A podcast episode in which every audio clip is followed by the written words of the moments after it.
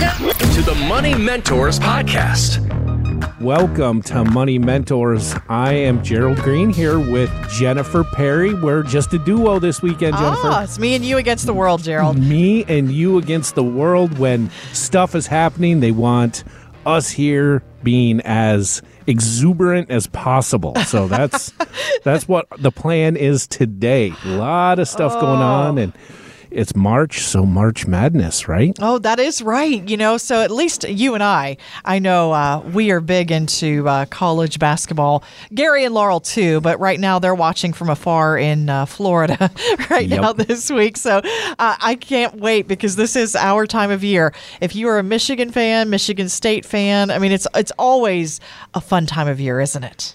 Yeah, and this is, you know, I, I tease with Taylor all the time too because we'll talk basketball and whatnot, but I'm like, I don't even watch basketball till like March because, you know, it was up until January, I was still watching college football Well, for the first time ever. Yes, you had an extended So- season. so- Right, I did, I did, and then we went into watching uh, the Michigan uh, hockey team, which is always nice. And it was Uh-huh. nice to see a bunch of uh, those young kids on the U.S. Olympic team, and oh man, I really thought they were going to get gold too. And Yeah.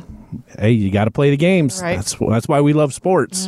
got to play through. And Yep. I am one of those college basketball fans, though I watch all season, but this is really when it gets a, a lot of fun for me. So uh, we're going to talk a little bit more about sports and some lighthearted stuff here on today's show, too, because uh, we know right now we need distractions like sports because there's a lot of heavy stuff happening in the headlines. In fact, uh, you know, the war in Ukraine, it's been uh, just shocking to see some of the videos coming out of there. The families, of course, who've been forced out of their homes into neighboring countries, but you also see the good in humankind. And it was interesting to note that uh, during President Biden's State of the Union address recently, Gerald, both sides of the aisle finally united over this issue, over Russia's invasion of Ukraine and their support for the Ukrainian people and their disdain for really what Putin is doing to so many families right now. He thought he could roll into Ukraine and the world would roll over.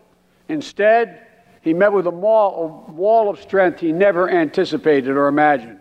He met the Ukrainian people. I think we all have to admire, you know, the, especially the people who stayed behind to fight, Gerald. Can you imagine? I mean, just, you know, anyone between the ages of 18 and 60, Yeah. if you're a guy, I mean, you're there and you're fighting.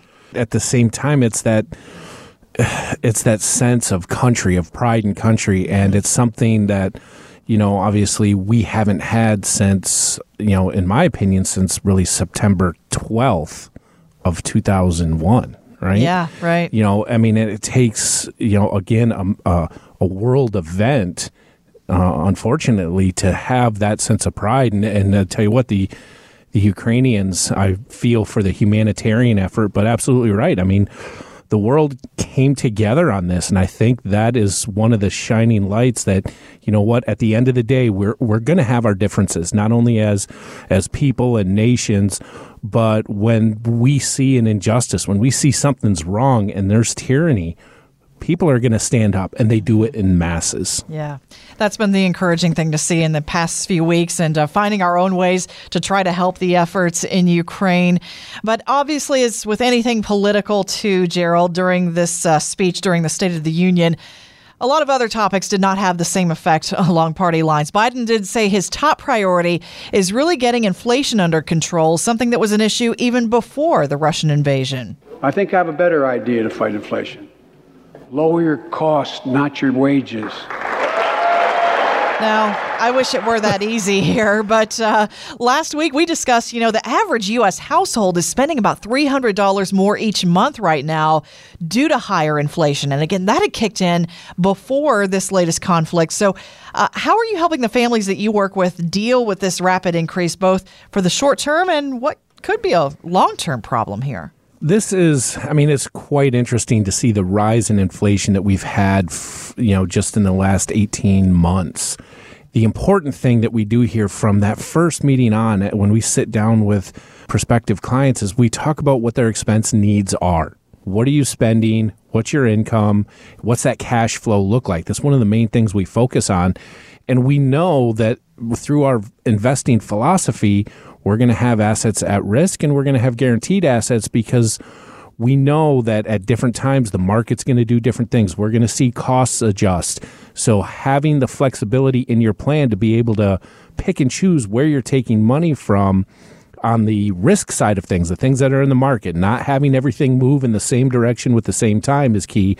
But also on the guaranteed side of investments, knowing that not only can you not lose your money, but you're guaranteed a return we have to have that worked in because we know typically inflation, the cost of living goes up. Right. Now, for the past 10 years, it hasn't been that big a deal. Uh, inflation wasn't part of the conversation, and that's abnormal as well, mm-hmm. as abnormal as what we've seen in the last 18 months. That's why, you know, previous to last year, most people's social security checks didn't adjust. Right. Or adjusted very, very minimally. Yeah. Right. Now we saw a 6% increase in those Social Security payments.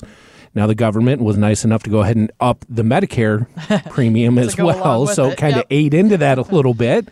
But again, these are costs that we know. We don't know when they're going to happen, but we know costs are going to increase. Your expenses through time are going to increase. If you're managing your assets in a flexible way, whether it's at risk and guaranteed, you know, having a balance there, having diversification so not all of your investments are moving the same direction. If the market's going down, how are you diversified and still producing a return in some other area or some other investment?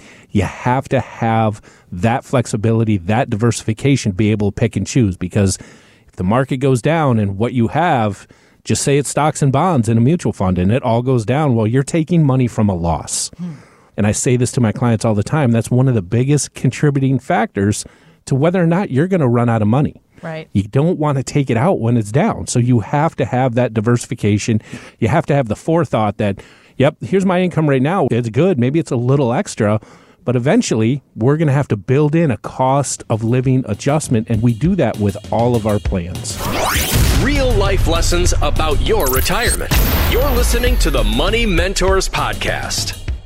Well, ready for some good news for a change? Kiplinger oh, yeah. says the IRS has changed a calculation, Gerald, that could make it easier for some people who are retiring early to take more out of their retirement accounts each year before they turn 59 and a half. Now, the bad news is it does sound like there's some math involved. I would imagine if you're planning to retire early, you probably need to do the math with a fiduciary advisor. Yeah, this is one of those rules that, you know, hadn't been changed for a while. And because of everything going on in the market and with interest rates, the IRS actually saw the need and they changed it. This all focuses around what they call a 72T distribution or Rule 72T. So the basis, without going, I mean, and this is one of those the most complicated IRS rules out there. not, not that anything isn't uncomplicated at the IRS. True. But what it is, is if you have an IRA and you're under age 59 and a half and you take money out of that, not only are you paying income tax, but you're paying a 10% federal income tax penalty mm. for what's considered an early withdrawal. Now, depending on your situation, there are some exclusions that would eliminate that 10% federal tax penalty. It stems along the lines of hardship or disability, things like that. If sure. you just want to retire early, that doesn't count. Mm-hmm. So, in order to access those funds, the IRS created Rule 72T that allows you to take specific distributions, what they call substantially equal periodic payments.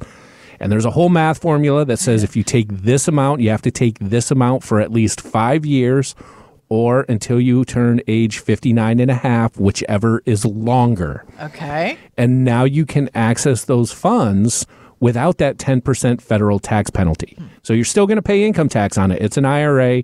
You're going to pay your normal income tax on it, but you avoid that 10% federal tax penalty.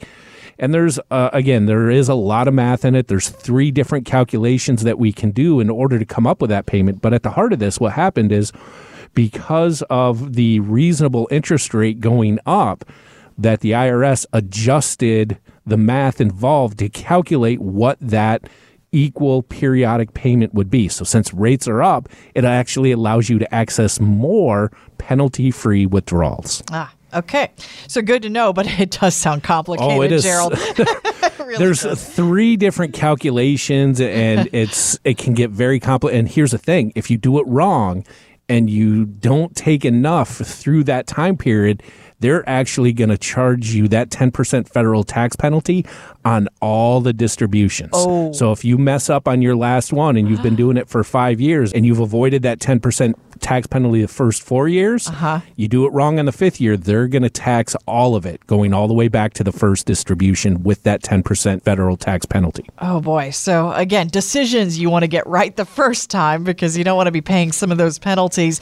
And uh, we know it is complicated, but especially for those of you who are thinking about retiring before 59 and a half, if you have a question about this rule change, how that affects you, or you know that you want to get some of those math decisions right, feel free to reach out, drop us an email with your questions through the website at mattsonfinancial.com. Want weekly lessons from your money mentors? Yes. Hit the subscribe button now and listen every weekend on Wood Radio. The opinions expressed in this program are for general informational purposes only and are not intended to provide specific advice or recommendations for any individual or on any specific security. To determine which investments may be appropriate for you, consult your financial advisor prior to investing. Any past performance discussed during this program is no guarantee of future results. Fee-based financial planning and investment services are offered by Mattson Financial Services LLC, an SEC registered investment advisor. Insurance products and services offered through Lakeview Financial Group LLC, Mattson Financial Services LLC, and Lakeview Financial Group are affiliated. To find out if Mattson Financial Services is licensed in your state, please call 800 536 8907.